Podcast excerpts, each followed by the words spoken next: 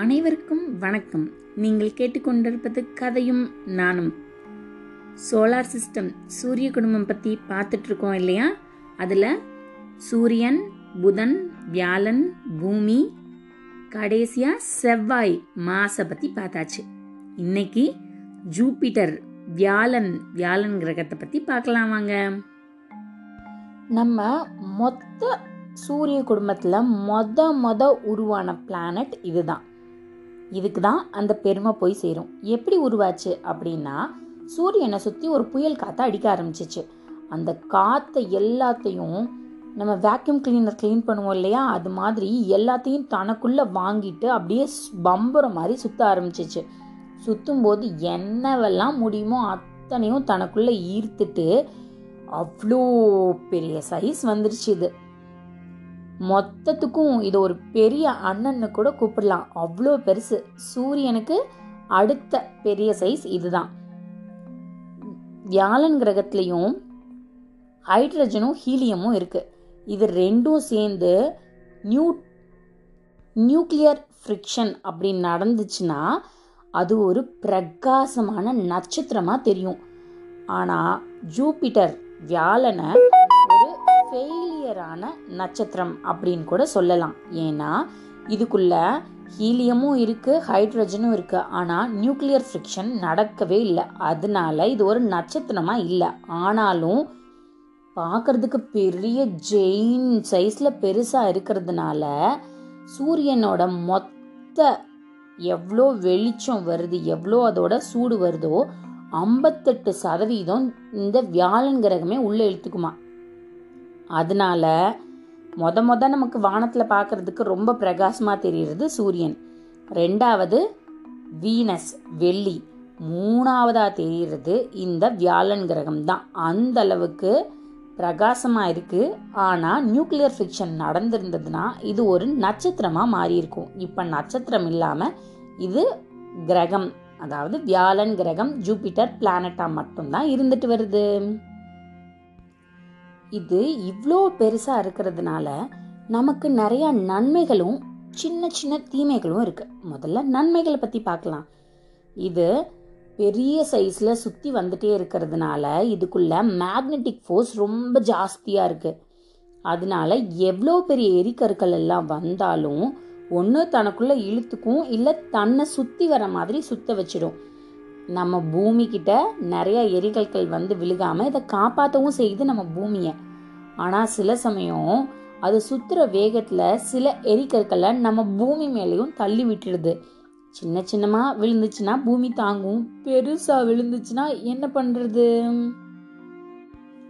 என்னதான் ஜூபிட்டர் பெருசாக இருந்தாலும் பூமியில் நாலு அடுக்கு இருக்குன்னு நம்ம பார்த்த மாதிரி ஜூபிட்டர்லேயும் நாலு அடுக்கு இருக்குது ஆனால் எல்லாமே முடிஞ்ச வரைக்கும் லிக்விடாக தண்ணி அல்லது காற்று இப்படி தான் இருக்குது மனுஷங்க போய் வாழ்கிறதுக்கோ உயிரினங்கள் உருவாகிறதுக்கோ அங்கே வாய்ப்பே கிடையாது. அங்கே நிறையா காற்று இருக்கிறதுனால புயல் அப்படி ஒரு வேகத்தில் அதாவது நானூறு மைல் கிலோமீட்டர் அளவுக்கு புயல் அடித்து தட்டி தூக்கிக்கிட்டே இருக்குமா. நம்ம நிறையா தடவை ஜூபிட்டரோட படத்தில் செக்கப்பு கலரில் ஒரு புள்ளி பார்க்க முடியும். அது புள்ளியா இல்லை ஏதாவது எரிக்கல் வந்து விழுந்த ஓட்டையா? என்ன அது? அப்படின்னு ஆராய்ச்சி பண்ணும்போது தான் தெரிஞ்சது. கிட்டத்தட்ட முந்நூற்றம்பது வருஷமாக புயல் அடிக்குது. அந்த புயல் எப்படி இப்படி சுற்றிக்கிட்டே இருக்கும்ல? அந்த சுற்றுறது தான் நமக்கு இங்கேருந்து பார்க்கும்போது செகப்பு கலரில் புள்ளி மாதிரி தெரியுது. புயலே இன்னும் நிற்காம இத்தனை வருஷம் சுற்றிட்டுருக்கு அடேங்கப்பா. நமக்கு சாட்டைங்கிற பிளானட்ல மட்டும்தானே வெளிப்பக்கமாக பெல்ட் மாதிரி ஒரு உருவம் தெரிகிறத பார்த்துருக்கோம். ஆனால் ஜூபிட்டருக்கும் வெளிப்பக்கம் ஒரு பெல்ட் உருவம் இருக்கு. அது மொத்தமும் காற்று எரிபொருள் அப்படி சுற்றுறதுனால கண்ணுக்கு தெரியல.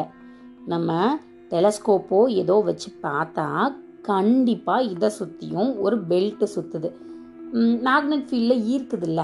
அப்போது நிறையா துகள்கள் அதை சுற்றி ஒரு பெல்ட் வடிவத்தில் கிட்டத்தட்ட அதுவும் ஒரு நாலு அடுக்கில் சுற்றிட்டு வருது.